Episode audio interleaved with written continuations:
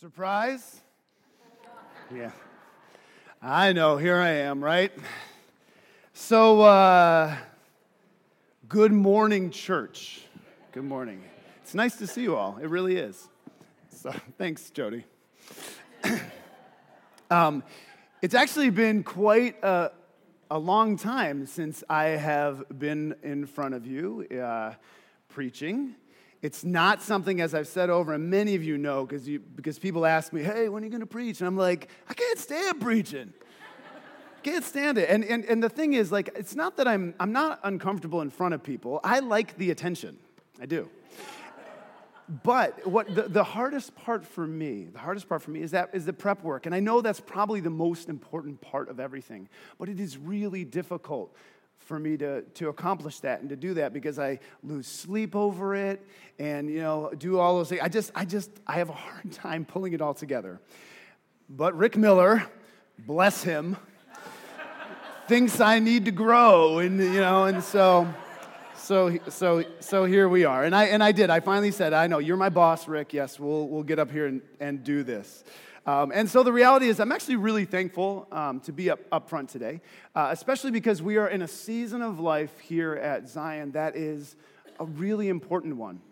Uh, we are in the vitality process, and we've been talking about this a lot. You've probably we've been preaching on it. I think it's been the last four Sundays, um, and we are going to continue to move forward. There's only this Sunday and next. I believe next Sunday is our last Sunday of, of preaching on it. But we are moving forward, and it's a really important time in our church because it is a time for us to once again, because I do believe Zion Covenant Church has been a healthy missional church at many times in its past. And I'm not, and I'm not even convinced that we're totally off the mark right now, but we want to check ourselves, right?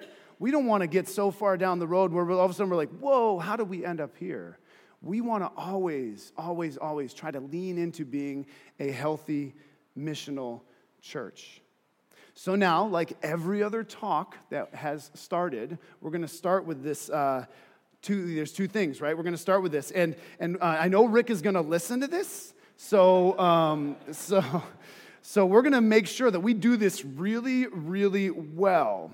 So before I ask you to say it out loud, we're going to cheat and I'm gonna, I'm gonna ask you the questions out loud, but I don't want answers. I want you to ponder a moment, because wouldn't you agree? Sometimes these questions come out and you're like, oh, I, I, I, I, don't, I didn't even, you know, come on.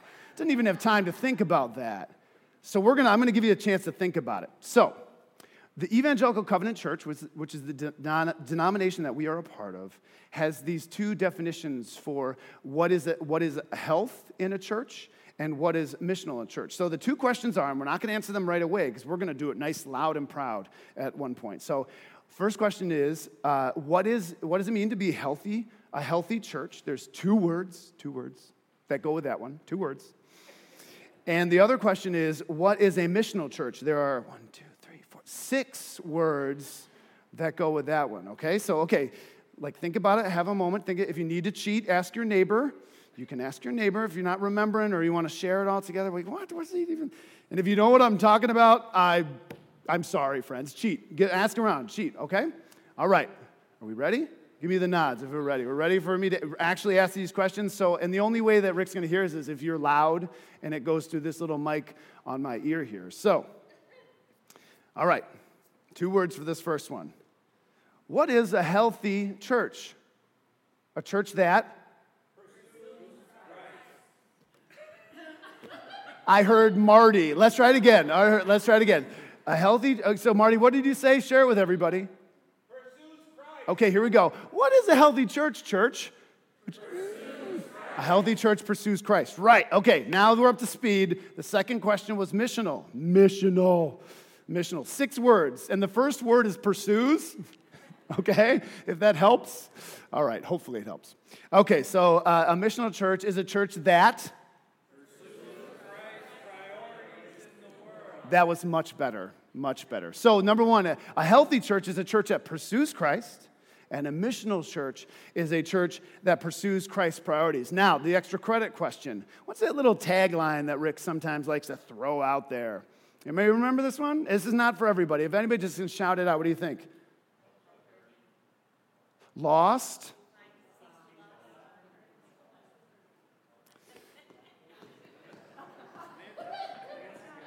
Nancy's got it. Okay, Nancy, what did you say? Lo- lost?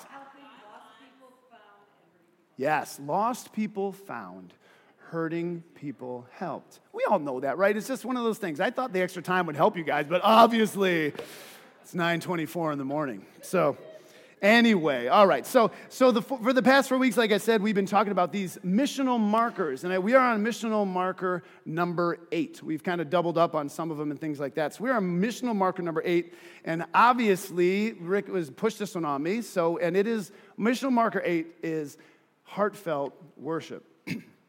so our missional marker for the today is heartfelt worship, and you know, at first glance, it seems kind of obvious, right? If a church is healthy and missional, like when you go there, wouldn't you think that this is a place where worship was just like really experiential and heartfelt and everybody's like all in? And yeah, you would think that would be the case. But however, there's a whole bunch of questions I feel like that come up come to my mind when someone speaks of heartfelt worship because the reality is one person may worship in one way and one person may worship in another way. Like, and how do those match up? And if we're just looking on the outside, so some of the questions that come to my mind is what does that even mean? How can we even judge like heartfelt worship? Who's responsible for this? Like, who, who's actually even responsible for it? And they're just some of the questions that might come up. So, the intent of this morning is to try to unpack that. And I am not that like articulate. I kind of wander around a little bit. So, I'm going to make one point. There's going to be one point, and I hope you don't miss it. I hope I don't miss it, but one point. I'm going to make one point. So let, let's pray. God in heaven, thank you for this opportunity to gather together. God, our desire is to understand and to lean into worship a little bit. So we ask that your Holy Spirit would move and that you would open up our hearts and our minds to be ready to hear what it is that you want to say to us. Not what Jay wants to say, or, but what you might want to say to us this morning. In Jesus' name, amen. So, still on the first page. So, um, we're going to start with Psalm 96. So, and, it, and, and, you don't need to open up to this psalm because actually we're to, we're to, I'm going to read it out loud and we're going to, uh, to invite you to just listen and try to um, cue in on action words, on, on the ways that Psalm 96 says that we are to respond to God. That ways that He says. What are the activities? It, it, you'll see what I'm saying here in a second, but we're going to ask you to cue into those. So let's just take a breath and get ready to hear Psalm 96. And at the end of this, I'm gonna, I'll ask you, what, what words did you hear? What did you, what did you notice? So the first, uh, 96, verse 1, it says, Sing a new song to the Lord. Let the whole earth sing to the Lord. Sing to the Lord, praise his name. Each day proclaim the good news that he saves. Publish his glorious deeds among the nations. Tell everyone about the amazing things that he does. Great is the Lord, he is most worthy of praise. He is to be feared above all gods. The gods of other nations are mere idols, but the Lord made the heavens.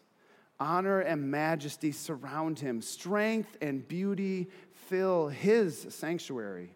O nations of the world, recognize the Lord, recognize that the Lord is glorious and strong. Give to the Lord the glory that he deserves. Bring your offering and come into his courts. Worship the Lord in all his holy splendor. Let the earth tremble before him. Tell the nations the Lord reigns. The world stands firm and cannot be shaken, and he will judge all people fairly. Let the heavens be glad, let the earth rejoice. Let the sea and everything in it shout his praise. Let the fields and their crops burst with joy. Let the trees of the forest sing for joy before the Lord. He is coming. He will come to judge the earth. He will judge the world with justice and the nations with his truth. All right, so what did you hear the psalmist calling us to do? Just shout, just again, shout out wherever you are. What did you hear? He said, praise, praise, right? Proclaim, proclaim praise, proclaim, sing, remember, worship. What's that? Rejoice. Be glad. Something about strength. Yes, I like it. Uh, other anybody in the back? What did you hear? The whole earth. The whole earth. Anything else? Honor. There was a part about offering. There was a recognizing. Uh, there, I like the word they were they used the word publish. right? Publish. Post on Instagram, I don't know. But publish. Publish the deeds of the Lord. Recognize it's, it's about God, right? It's about God and responding to Him in this passage. It's, it's, it's wonderful. Throughout the whole book of Psalms, which, and many of you probably know this, but the book of Psalms in our Bible really is the original songbook of the, uh, of, the, of the Jewish people, of the Israelites. And the writers continually make note of God and respond to who He is and what He has done and what He is promising to do in the future. Continually, they respond to who God is, what He has done, and what He is promising to do in the future. No matter what the circumstances these uh, the writers of the Psalms are in, and we all know this. If we read the Psalms, we were like, "My goodness! If this was one guy, this dude was nuts." And it wasn't just one guy, but the Psalms are these ups and downs of every emotion humanly possible: lament, extreme joy, comfort, depression, happiness, awe, etc etc., etc. It goes on and on. But the baseline or the, the establishing point of all of these things is amidst all of the human emotion, God remains the center of all that emotion. And it is always brought back, every psalm, it is always brought back to who God is, what He has done, and what He promises to do. So in 2009, everybody was born, right? Everybody in this room was alive in 2009. Charlotte, were you alive in 2009? You were born in 2009. So if you're eight or younger, you weren't born. Sorry.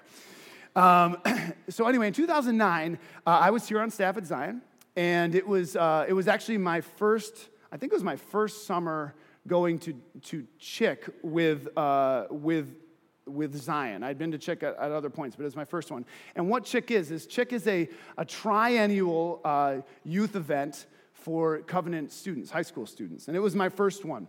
And, uh, and, and it was funny, as I was thinking about 2009, I was thinking about some of, the, some of the kids that were in 2009. And some of you parents are here. And, uh, and I was just thinking, and thinking about how old these guys are now.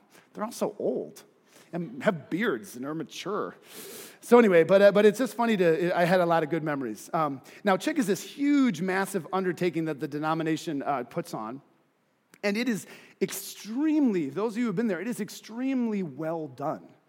Um, you, the, the, it, it, just is this well crafted day of learning, of uh, relationships and community and worship. It is just very, very well done. And the, and the worship services, if you've ever been to a worship concert, it's, it's very similar to that, but bumped up a level, in my opinion. I think they just do it very, very well. The execution is, is perfect. The transitions are seamless. Everybody, somebody is always going to say amen, and we'll know who's going to say amen. sorry, sorry. Let's see if Marty is awake. That's all right. So, anyway, amen. Thank you, Marty. Uh, so, it is like this per, it, it is this perfect, it is this perfect world, especially to young people, I, I find. And so now someone like myself, who's, I, my schooling is, is, is worship leading and, um, and things like that. That's what I went to school for. And, and, I, and so I'm very aware of sort of the, you know, the, I'm going to use this word, the production side of worship, where you're trying to pull things together, you're trying to craft this, this, this, this moment in time where you help people connect with God and with themselves. And, to, you know, I'm very aware of those things. And so you'd think to somebody like me, I go to these things and I'd just be in utter awe. And usually, usually I am. And night after night, we had speakers like Shane Claiborne, Steven Furtick, Erwin McManus. These are professionals. These are guys that do this for a living. And so they know what they're doing. But something wasn't right with me. Something in 2009 was just not clicking. And night after night, we'd be in the service singing, listening to speakers. And I just couldn't wait for the night to be over. it sounds terrible. And it, and it just kind of got progressively worse for me. It, you know, as the time, as the week, and, and don't get me wrong, this is really specifically the worship service when we were corporately gathered. The rest of the day was great. But it was something about it. And, and it was towards the tail end of the week. And all of a sudden, the worship team decided to play one of my worst, how do I write it here? Uh, one of my top five most disliked worship songs of all time. They had the audacity to play that song. Didn't they not consider me? They, just, they played the song, and I had about enough. I sat down. I sat down, And, um, and I, I sat down, but I, I did the good pastor thing where I pretended that I was just into it. And I sat down and, and just pretended like I just sat there. And um, pretty soon, God spoke to me. Pretty soon he spoke to me. And, and, and it, was, it was very kind. It wasn't, I don't, I don't remember exactly how, but this is the impression that he, that he spoke to me. He said, Jay, hey, buddy, I don't care about your opinions. Because ultimately, all of this is not about you and what you want or what you like. Worship is about me. So stop judging and respond. So stop judging and respond. Now, I have to admit, I, I was not brought to tears, but I was kind of shaken in my, I was like, oh my gosh, God, you're right again. And I, and I responded. I stopped, I stopped the criticism, I stopped the judgment, I stopped all of those things, and I responded. And I know all of us, right? We've been in worship service after worship service. We've, we've, many of us have done this all our lives, right? So we've been in that place before, sitting in a service, wondering, my gosh, when is Jay's sermon going to be done? Or how many times we, we sat in a service and, like, are we really going to sing that chorus again? That five word chorus again? It's five words. I get it. Or you open up the hymnal and you're like, oh no, this is a five verse hymn, and we always play this really slow. This is gonna take forever. Like we've all been there, right? We've all been there. But God doesn't care. and I, I mean that in all love and honesty, because He knows that worship is not about us. It is not about us. It's about God. And just like we saw in, the, in Psalm 96, right? In Psalm 96, it was all the direction was up, right? None of the direction was here. None of it was here. This past Thursday in our staff meeting, we, um, uh, Pam shared a devotion with us. And, uh, and, and, I, and because, because the sermon stuff is just gets all up in my brain and it overwhelms my life and it's really hard for me, all I can think about is the sermon. Even though it's one point, which hopefully you're picking up on already. But anyway, so I was hearing this, this uh, story about Jesus in a very different way than I normally hear it. And it was a story of Jesus, and it actually happens in three of the Gospels Matthew, Mark, and uh, Luke. And, uh, and the, the story is where Jesus shows up at the temple. This is towards the end of his ministry. He shows up at the temple, and what does he find? He finds these money changers. And he finds these people wheeling and dealing right around in, in the temple and outside, outside perimeter of the temple. And Jesus rolls up in there, starts flipping tables. I mean, very few times we see Jesus really, really angry, but he was really upset. And he's flipping tables and he's going off, and he ends with this statement. He says, The scriptures declare my temple will not be called a, or will be called a house of prayer for all nations, but you have turned it into a den of thieves. And so I heard this story differently. I heard it differently. And so Jesus saw, when he went entered the temple, he saw that something was wrong. He saw something was wrong. And Jesus was mad. He was mad. He was angered with this righteous anger. Because the reality is, uh, and, and hear me out, I'm going to do the, I'm to try to give the Jewish people a little bit of like, uh, you know, okay, so they're really what they're trying to do is worship, if you think about it, because worship was about sacrifice and about making right with God at that time, okay? So there's people there like, all right, yes, I'm making a little money on the side, but I'm actually trying to help you to engage with God because I'm going to sell you the sacrifice and you can go to it. So they were actually trying to do it right. They were trying, they were doing something. So I'm, I'm trying to give them a little credit. But Jesus was like, no, this is not. This is not how it goes down. And so after that, hearing this story, I was actually a little concerned about myself. And, um, and, I, and, I, and I thought, what if, what if, okay, what if, what if Jesus just like physically sh- showed up at one of our worship services or, or any number of worship services all over the country and world? What if, what if he showed up? What would he be thinking? Would he have the same response? And I know that we're not, we're not, you know, we don't have somebody guy out there selling chickens in the, in the parking lot. I, get, I know, I know we're not doing that. But are we coming to worship in a way that we're making it about us? About us on a regular basis? I mean, are we coming, uh, are we coming into worship being like, I'm getting forgiven this morning. I'm going to get my forgiveness. Or are we coming, I got to I gotta see my friends. I got to get together with my closest friends. Or you know what? Oh, mom, Mom told me to go, I gotta go. She's gonna ground, she's gonna take my screens away if I don't go. You know, or, or is it like, oh, yeah, I agree with the pastor. Yeah, I agree with him. Yes, he tells me exactly what I want to hear. Or the music is fantastic. Oh, it just speaks to me. Yes, yes. Is that, and I'm, is, that, is that what we're doing? And you know, it's funny, and I'm not, my wife told me to not throw the donut table, donuts under the table, but I'm throwing them, I'm not really throwing them under the table. Would he roll up here and be like, this is it, donuts, boom, and just like flip the donuts? It'd be a very sad day, Jesus, I'm sorry. And I'm not saying he has anything to do wrong with the donuts, but that, it, would there be some sort of like righteous anger at us? I don't, I don't know. I'm just proposing this idea. Like, what if? What if? Well, here's the good news, friends. The good news is this that when we make worship about God, when we respond to who God is, what He has done, and what He promises to do, guess what we find? We find forgiveness we find fellowship. We find a word that is spoken whether we agree or disagree with somebody. We hear the words, even if the, the music is a train wreck, we hear the words that are being spoken, true words. We hear them because it's not about us. It's about responding to who God is and what He has done and what He is going to do. And I really think that is the heart of what heartfelt worship really is. It is simply responding.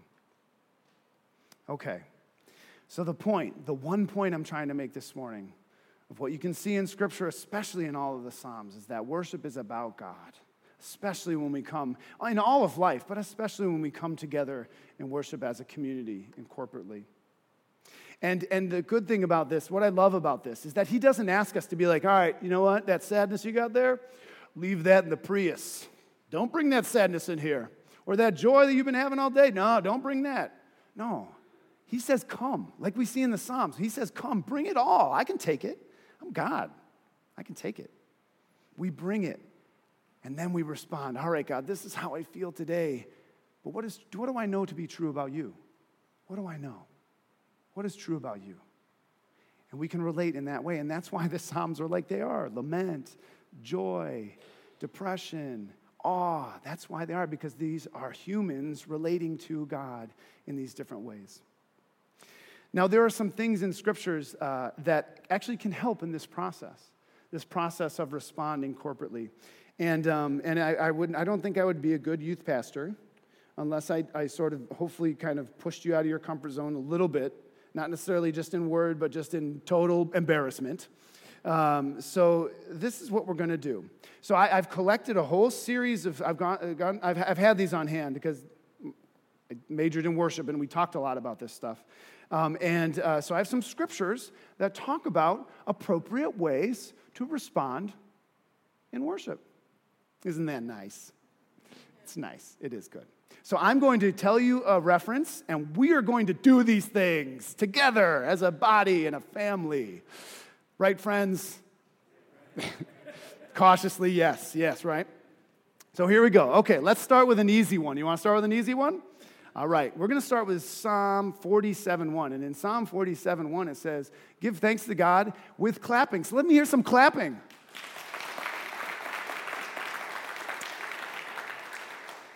It's pretty good. It's pretty good. All right, so there's another one. Uh, it's in Nehemiah 9, and the way we respond to Nehemiah 9 is by standing. So let's everybody stand. Let's stand, everybody. If you're able, excuse me, if you're able. So let's, uh, let's remain standing for a second here. All right. Um, and so the next one we'll go with is let's do uh, Psalm 134 2. And I saw somebody in the back already starting to do this, but it says, lift your hands. It asks, it says, lift your hands in honor and worship to God. A little uncomfortable, I know, and some they can go here. Actually, we'll keep our hands up. Keep our hands up there. One, somebody told me one time that the, in the ancient church they used to they would raise their hands like this. And what, what am I? What do I actually look like? If you were to like say, what do I look like? It looks like a cross, right? It's a memory of the cross. It's a beautiful thing. All right, so that's the we got that. We got lifting hands. You can put your hands down. Um, let us do, how about this one? We do this a lot of times at the TV or whatever, but there's something in Psalm 66 1 that says, shouting. how dare they? How dare they shout? All right, so we're to shout. And okay, I'm to count it down, but you can shout whatever you want as long as it's appropriate. Okay? All right. But we are going to give a shout of praise. And I'm going to count this down in three, two, one. Woo! Praise God. Feels good, right? Feels good. All right, and now we are going to in Habakkuk 2:20. It talks about silence. So let us in, just have a moment of, of, of silence here. In three, two, one.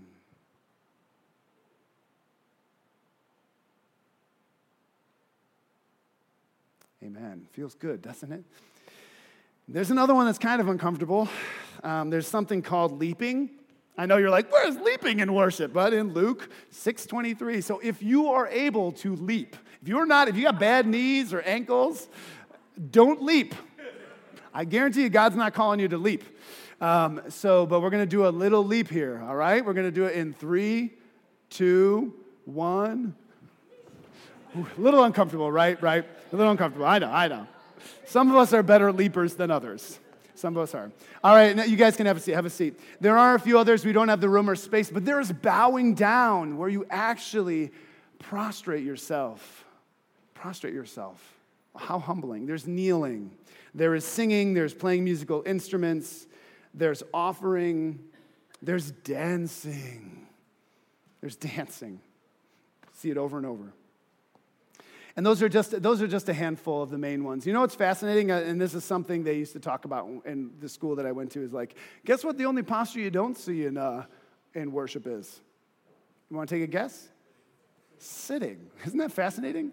It's like, sit down and praise the Lord. Amen. Sit down. I'm, i know we're sitting. I know. I know. I'm not saying sitting is bad, but I just found that fascinating. We do it, but I think all anyway. So I'm not trying to like call anybody. Whatever. Sorry. Yeah. I just found that fascinating. It's a little point. So here we are. Worship is about God, and it is about responding to who He is, what He has done, and what He is going to do. That is the one point. It's not about us, it's about Him. And now we have this wonderful table this table before us, which, in my opinion, is a perfect example of God's activity and our response, opportunity to respond to His activity. And the cool thing about this table is what do we got here? We got juice, and we got bread. Our table is just made out of wood. I mean, it looks really nice, Lisa. Good job.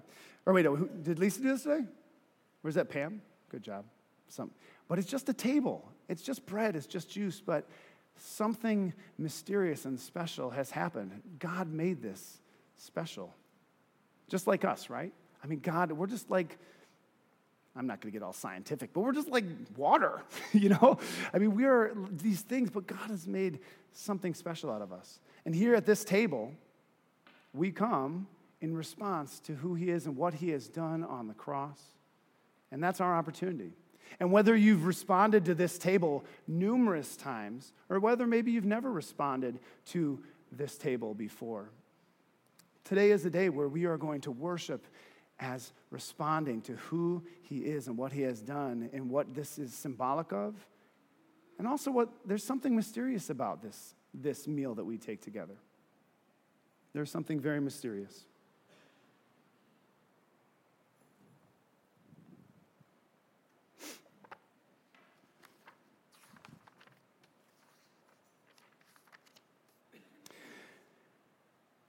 The gospel tells us that on the first day of the week, the day our Lord rose from the dead, he appeared to some of his disciples and was made known to them in the breaking of bread. It is true for us as well. Christ is made known to us as we break this bread and drink this cup together. As we prepare to come to the Lord's table, we reflect on our reason for thanksgiving and faith and our need for forgiveness and love. In this time of silence, we remember our Lord and Savior who called us to share this meal together, and we thoughtfully examine the state of our faithfulness and our unity with his body. So let us first respond in silence and awe of who God is and what he has done and the fact that he invites you.